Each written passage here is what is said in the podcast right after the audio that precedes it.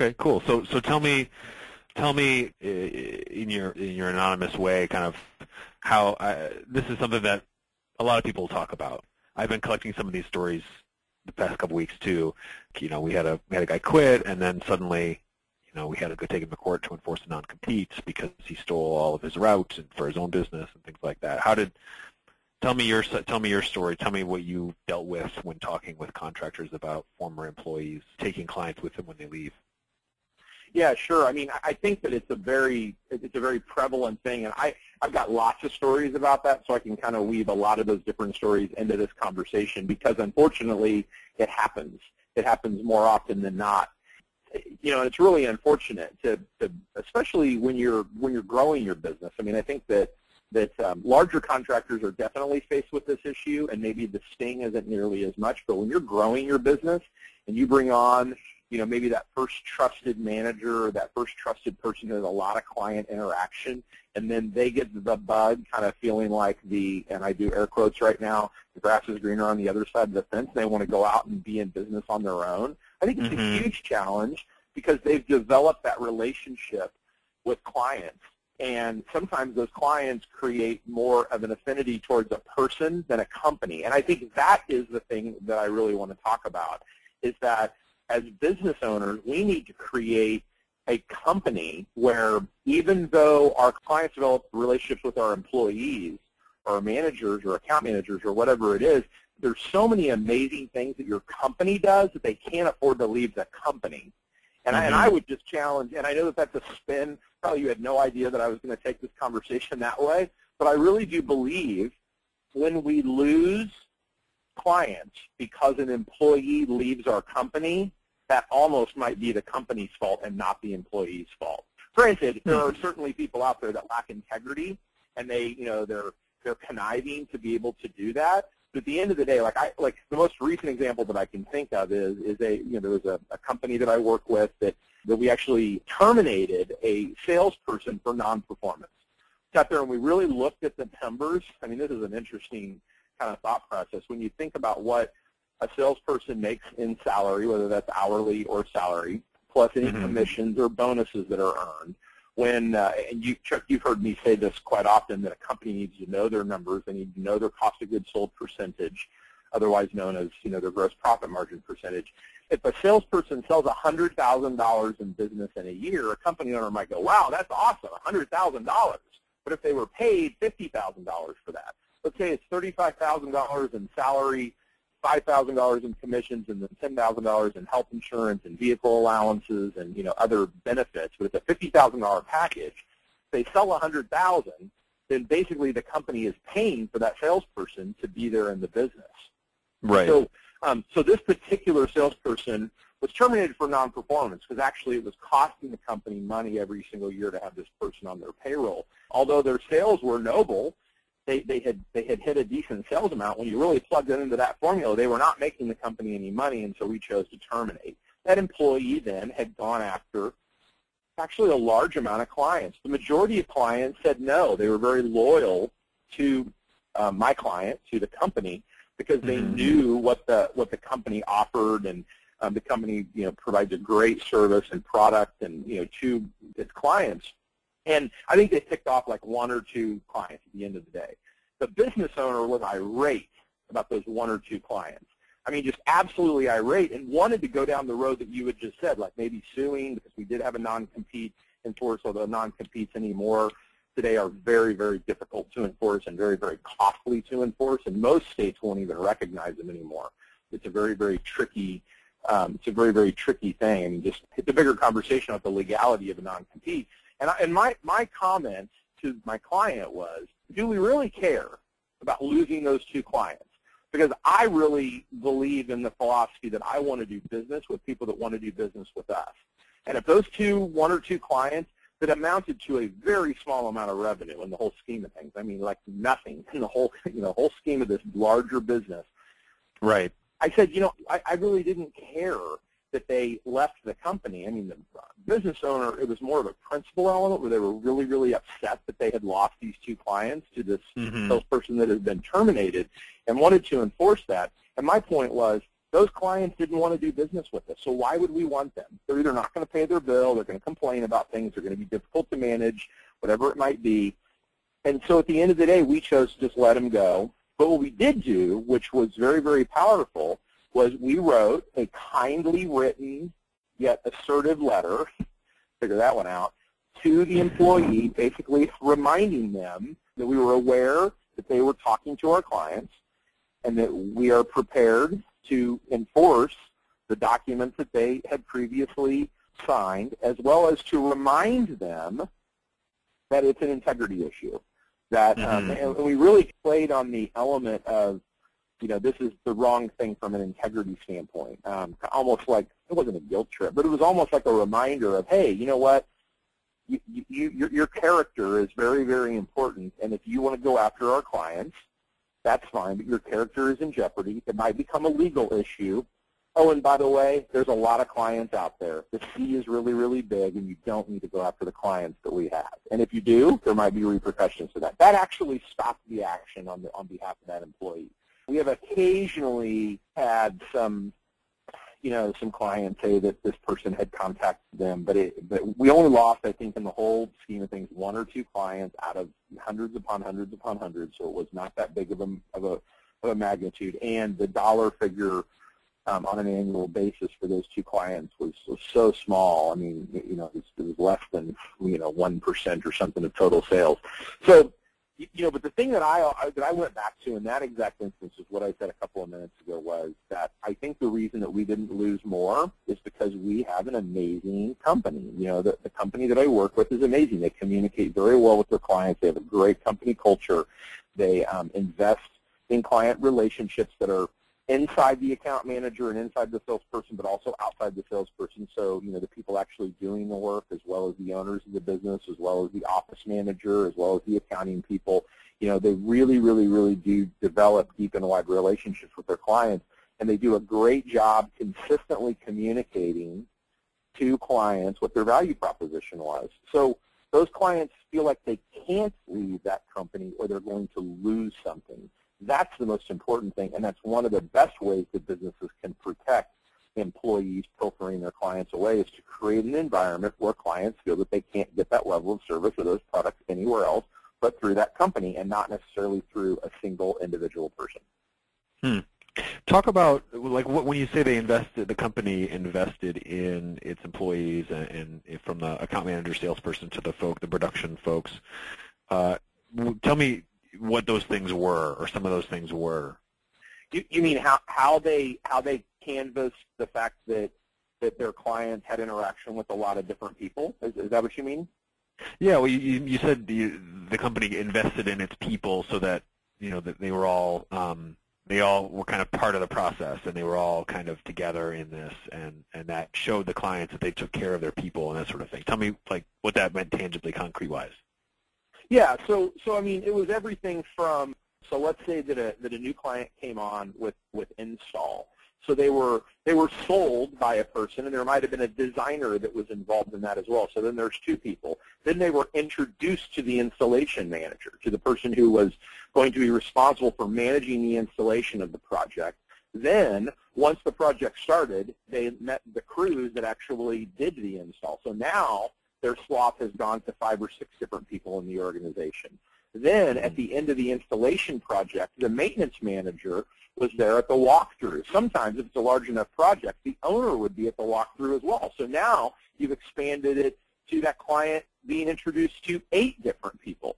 Then, if they sign a maintenance contract, which in this uh, particular company, the majority of the in- installation clients, in fact, not if not the majority, if you know, almost all of them, sign a maintenance contract, then they get to meet their crew who's going to take care of their, their property on a regular basis. Then, then they're introduced to people in the office relative to their billing.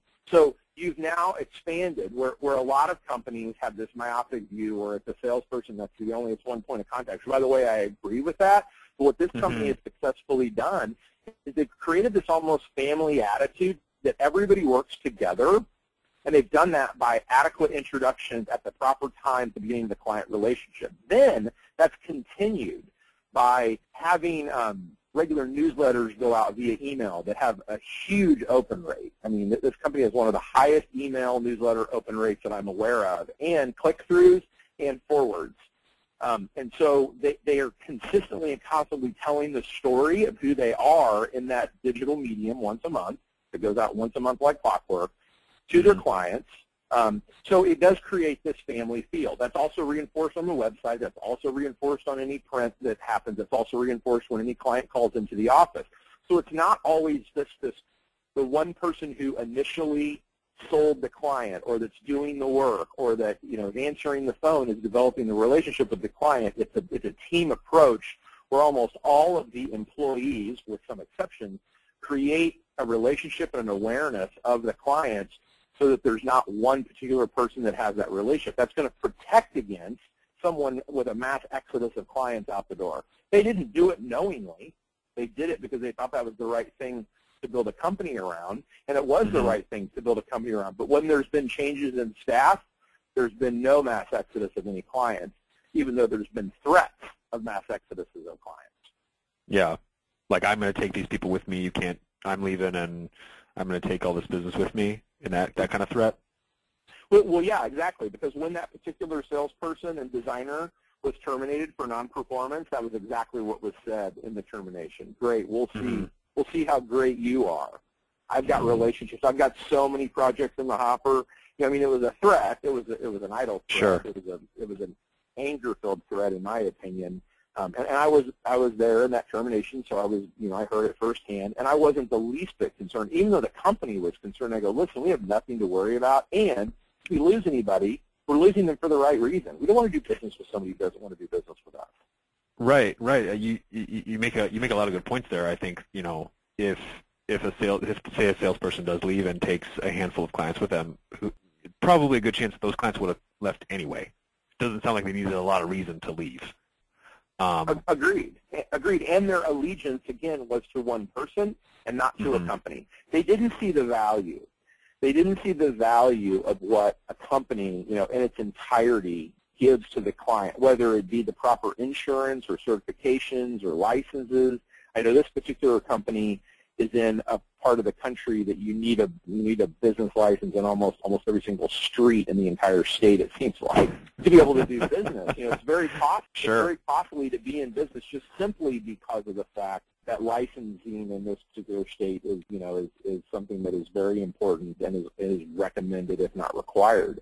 You know, and and obviously, you know, having the proper workers' comp insurance and uh, the umbrella insurance and all the things necessary to be in business today, having the right corporate structure and renewing all of the, you know, all that information on a regular basis.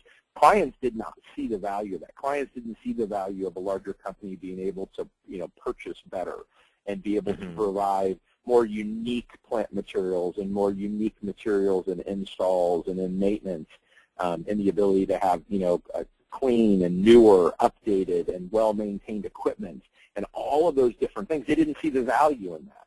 But that's the mm-hmm. value of working with a company that has developed themselves over the years, whether you're small or not. I mean, I know of companies that do two or three hundred thousand dollars a year that have all those criteria that I just mentioned. I also know companies that do two or three million dollars a year that have all those criteria. So it's, mm-hmm. it's you know it's super important. And, and I'm I'm at this point where I work with business owners enough Chuck, where I, I really do kind of plead the case of we really want to work with people that want to work with us, both on the employee side as well as on the client side.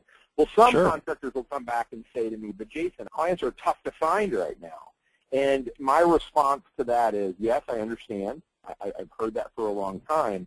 But we need to course correct who you are, the way you're telling the story, who you're telling the story to, because I know of some contractors that here, you know, we're recording this at, at you know, when, when landscapers are very, very, very busy right now because it's, it's in the springtime um, in most parts of the country. I know of some contractors that, that as you know, because I've told you this before, are already booked up for the entire season, and it's, it's not mm-hmm. even May 1st.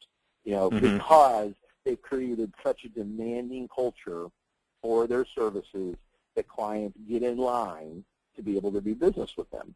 And I'm not mm-hmm. saying I understand that there are certain you know criteria that that go around relative to contractors that maybe just maybe you know they're it's not it's not as simple. The the work isn't hanging on trees. But for most people, if you tell the story, tell the story the right way, tell the story to the right people of who you are, that's exactly the way it's going to be. So I just say, you know what, when you have an exodus of one client, my experience is, is that another one's going to come right back in and replace that revenue, if not more.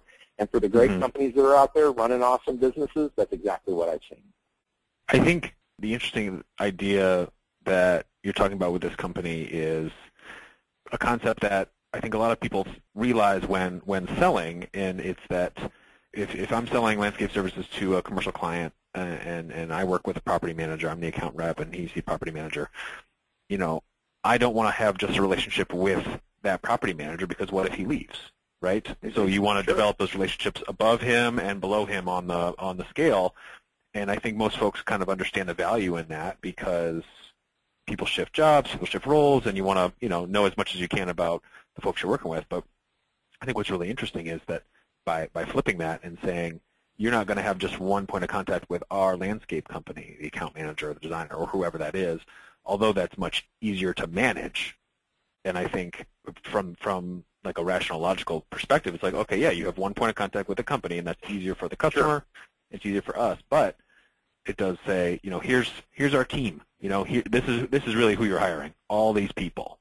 You know, you're not just hiring Steve, the rep, who can probably take good care of you and can get you what you need and, and service the account and, and do all that stuff. But you're hiring everybody from the guys on the mowers and running the skid steers up to the owner, who are all invested in this job. You know, they, even though they may not touch it day to day, they all are working on it.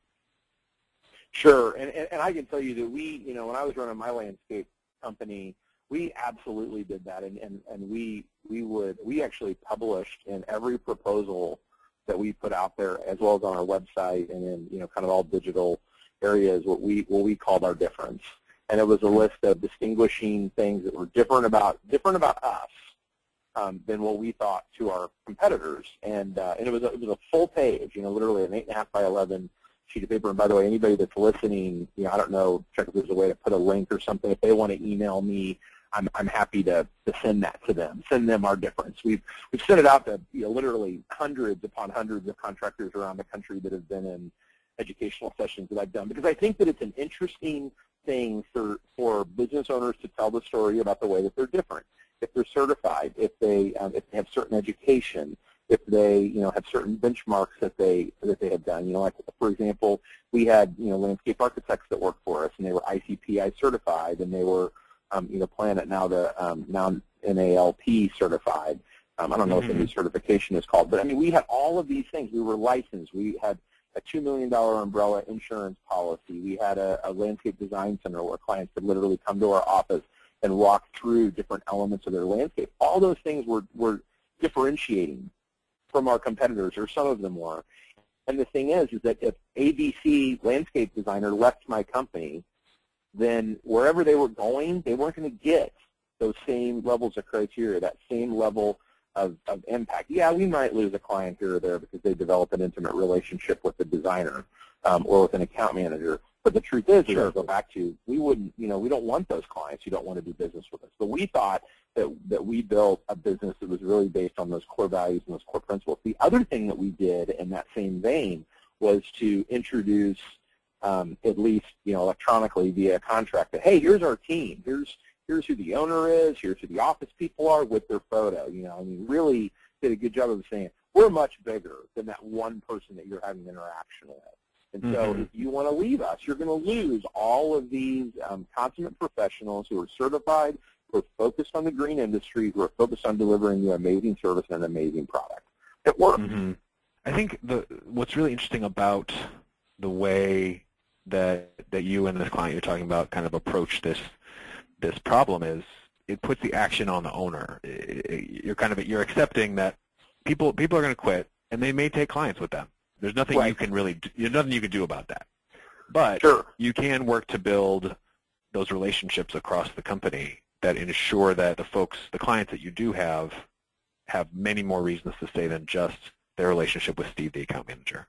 You know, and that's something an owner, any landscape owner, can can focus on, can talk about in his proposals, and can put in his materials, and can put on his website, and and I, you know, I've noticed a lot of contractors doing more of that. You know, you see a lot more about us pages that talk about the history of the company and they talk about the team that's involved and you know who this company really is, not just it goes beyond just here's pretty pictures of our work. Here's the quality that you're going to get, but again, and we, we go back Sure. to this all the time. It's really the people who work for you that are really going to differentiate your company because the weather's about the same, the equipment's about the same.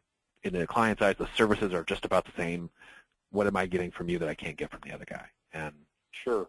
I, I completely agree. And so, so that's one, you know, so one, the, the, the first way that I say you, you combat this problem is almost like counterintuitive. You combat it by building up a great company where clients don't want to leave you and, you and the definition isn't in one person. But then there are those companies that unfortunately maybe they don't have that or they're building it up. They have a very Right. charismatic salesperson or a designer, and they do take a, a large amount of people. And I got to tell you, Chuck, and I, I, I maybe I'll regret saying this, fear is an amazing negotiation tool. go on. Fear, fear is an amazing negotiation tool. And if, um, and I, I have em, employed tactics before where an attorney writes a letter to a former employee and, and basically threatens a lawsuit.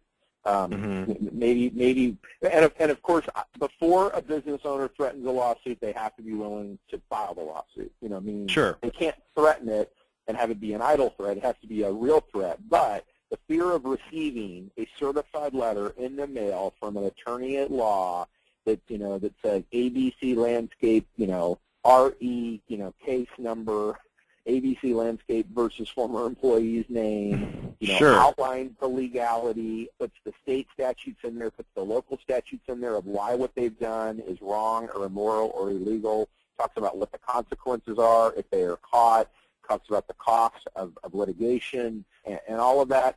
I have actually had employees who, who have done this egregious act stop in their tracks because they are so afraid of legal proceedings when they can't afford to hire an attorney themselves, Mhm. and that itself has stopped the act. So fear is an amazing negotiation tool. Um, and, and you know, and sometimes I, you know, sometimes owners can say, "Oh, you know, I'll just call them up." No, Mm. you can't call them up. You know, I mean, you, you know, you can you can play Mr. Nice Guy. That's another strategy as well. Hey, come on, you know. But at the end of the day, you're playing Mr. Nice Guy. Um, Mhm. and, and I, I remember a particular instance where um, I actually called somebody up myself um, on behalf of a client.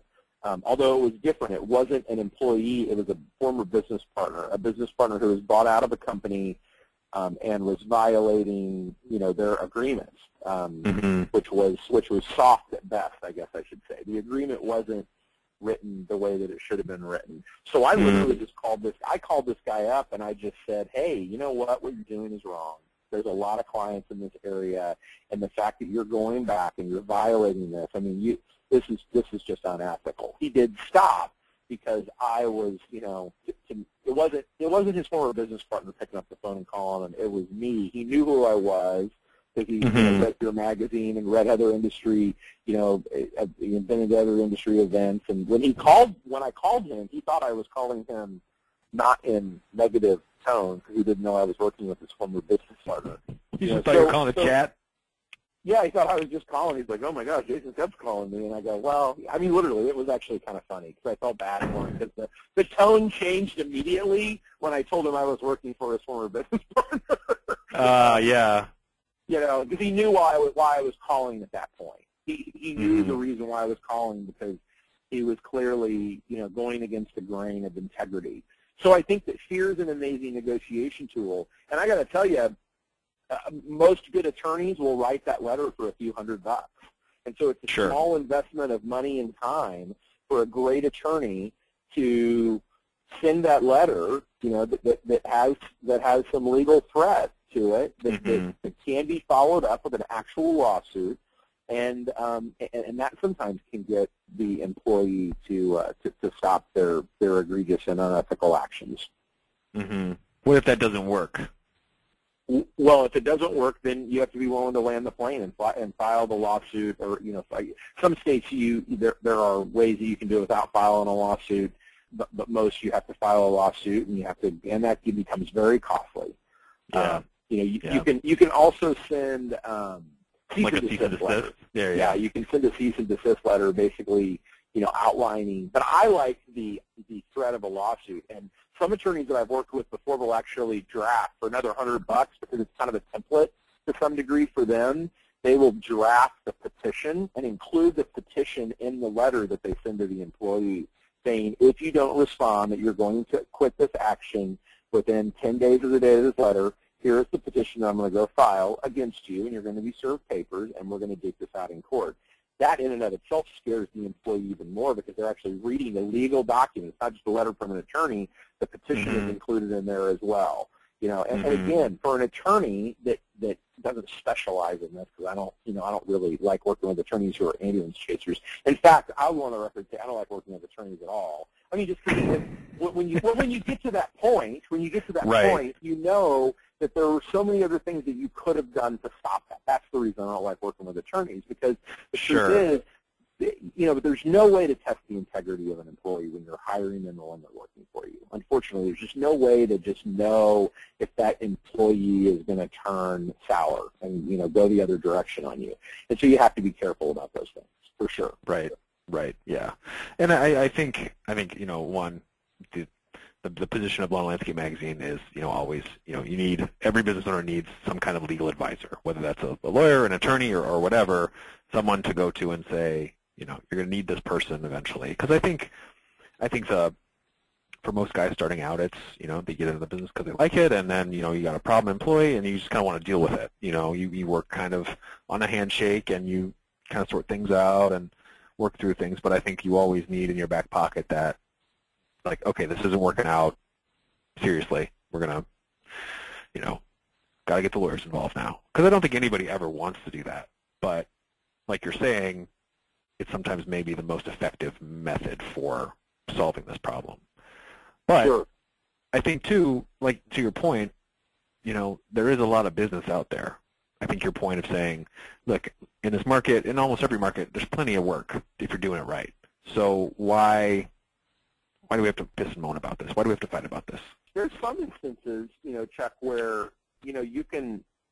I mean, I know this is even more, even uh, even more unconventional. You can, you can actually sell some clients if some guys are leaving. You know, I mean, you can just kind of like call a spade a spade and say, I know you have some deep relationships with some clients. How do Sure. you want to handle that? How do you want to communicate with those clients about your you leaving the company? You know, and if Mhm. they hem haw around, the conversation could turn towards them admitting that they want to continue to do work or they're going to go to work for a competitor, and you can maybe come up with, I I mean, I've never seen this happen before, but I could actually see myself or, you know, a good business owner negotiating the proper departure of an employee with a small book of business or something where they could go out, you know, and they're paying you for it or something like that. If you're calling a spade a spade, you're actually acknowledging that they're that the employee has close relationships with clients. Sure, yeah. It may never hurt to start that conversation, Yeah, especially I if they're leaving under good terms. I mean, if you're going to fire someone for non-performance or in my head, picturing this scenario, it's not, I want to say level heads may not always prevail.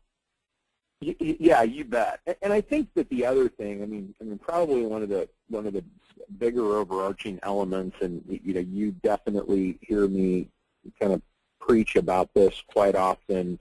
Or you know, if anybody who's listened to this has ever heard me, you know, speak, I always talk about making sure that all your documents and your handbook and all your contracts are up to date and legal. Um, and by the way, if they haven't been reviewed in the last, you know, six months to a year, chances are they are not legal based on Mhm. federal um, federal employee standards that changed on on January 1st of this year and changed quite often, and will change again once we have, you know, a, a change in in uh, in leadership on Capitol Hill, as, as tends to happen every you know every time there's an election.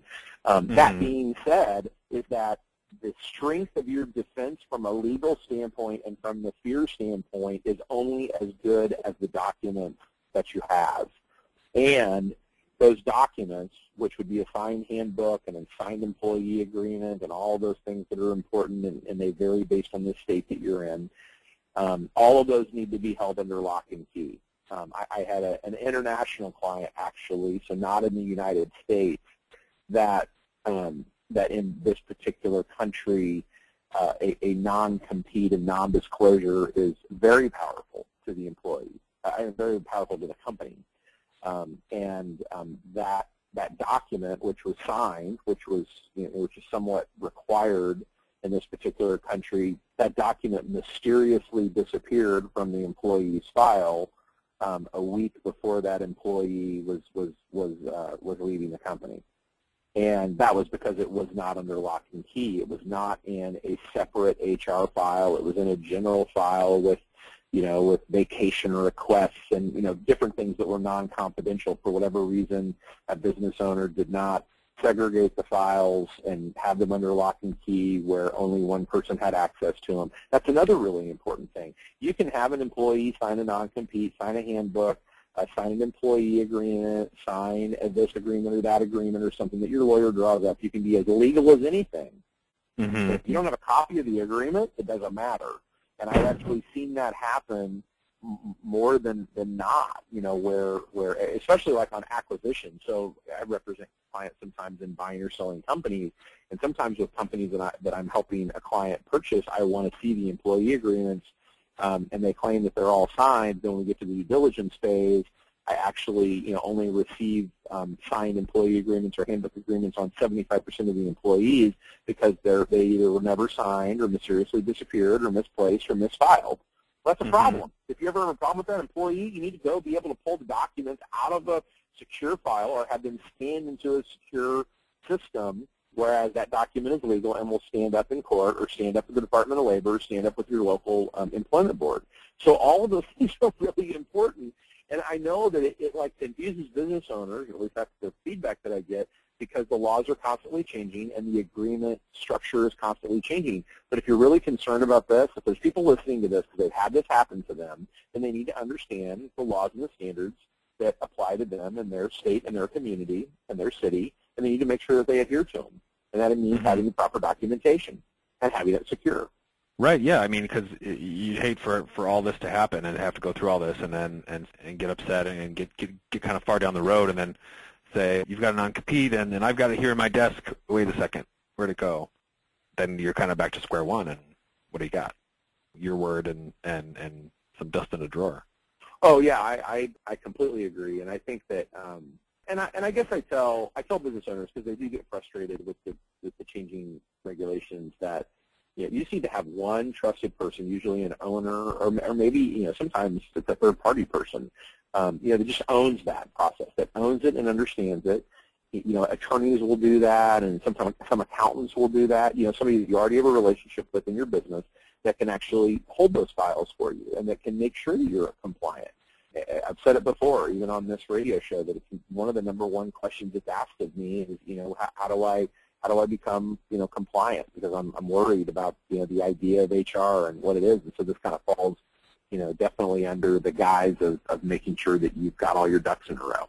Um, and, and, of mm-hmm. course, you know, Chuck, we wish that this never happens to any business. We wish that this is never an issue that occurs. Unfortunately, it occurs more often.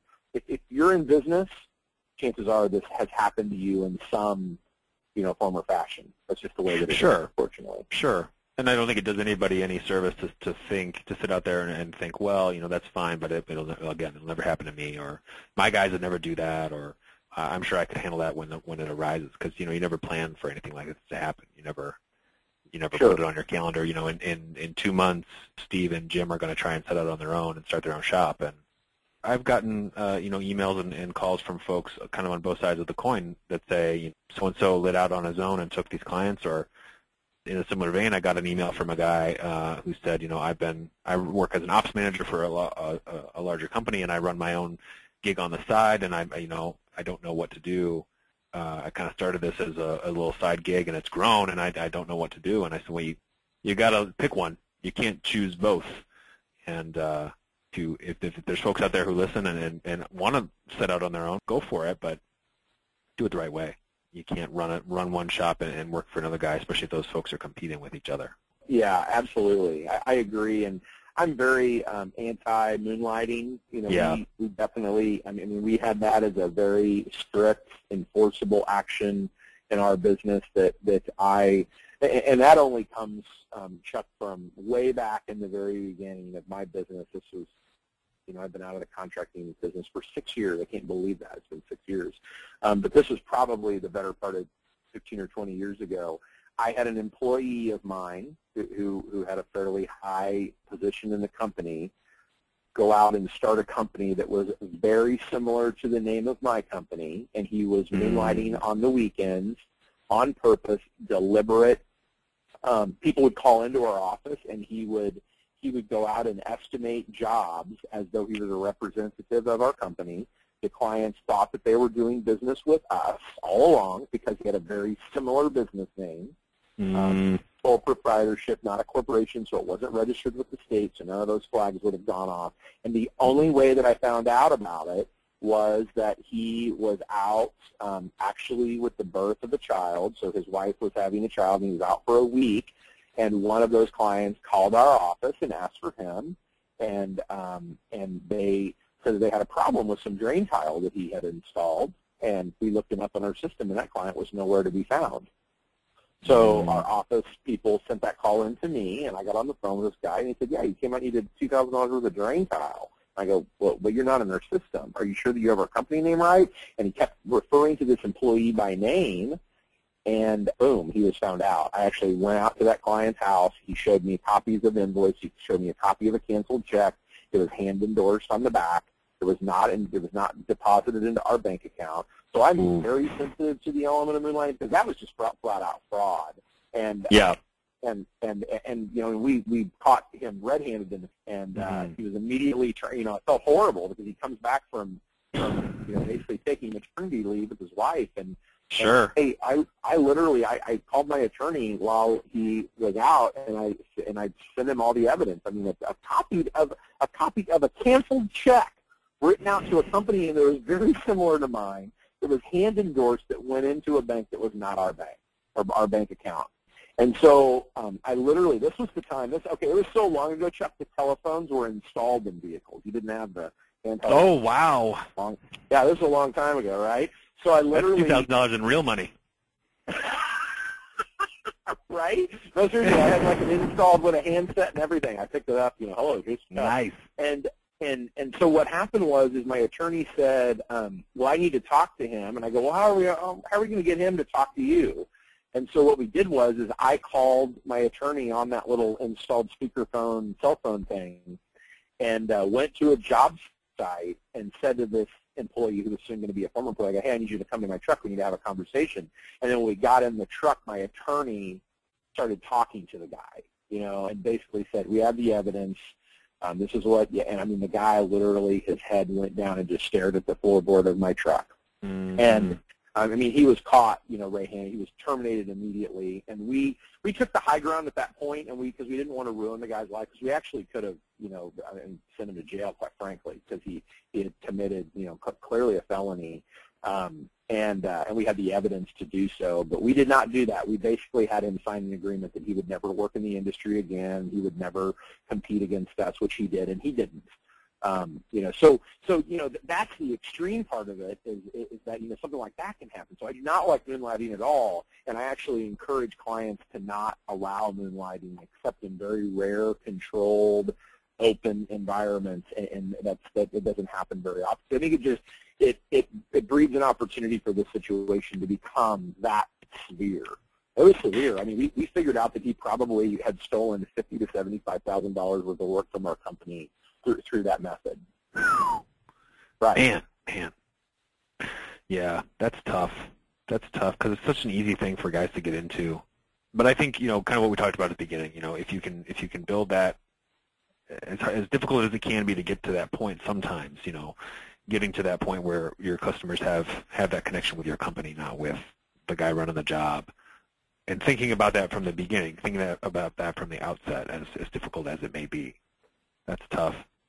Yeah, it really is. I mean, you know, so, so there's all kinds of different forms or fashion that this filtering of clients can can look. And the other thing, the other thing that I'll say is that in all of those instances, in every single one of those instances, um, I just firmly believe that employers and managers, depending on how big your company is, they just have to be paying attention to their employees.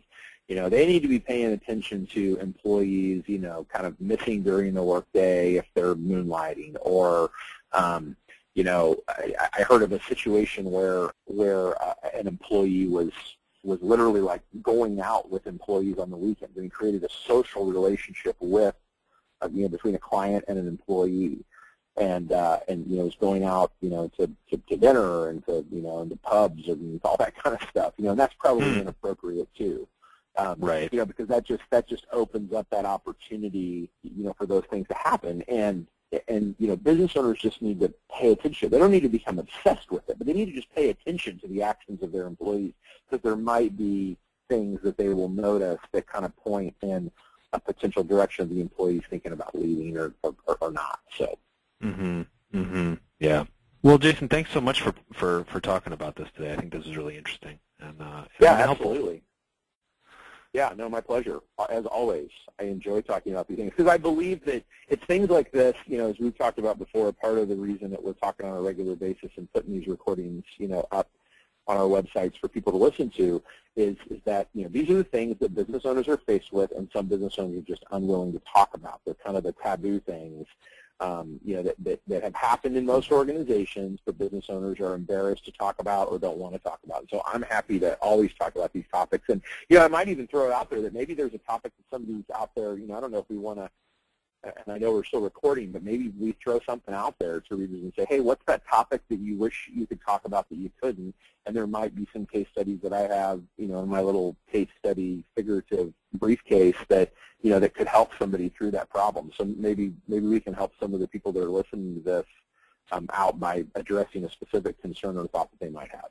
Oh, absolutely. Yeah, that would be that would be wonderful. Yeah, I'll, uh, I'll be sure to mention that when we put this out up on the up on the site, and then uh, you know, obviously when when it's up on Twitter and Facebook and everything, people can certainly send those messages in, and, and we'll we'll take a look at them because I think I think there's a lot of those out there. I mean, I I, I don't think there's any shortage of topics like this that we could continue to, to discuss. So cool. Yeah, you bet. Thanks, man. Awesome, Chuck. Yeah, you're very welcome. Have an awesome week. You too, man.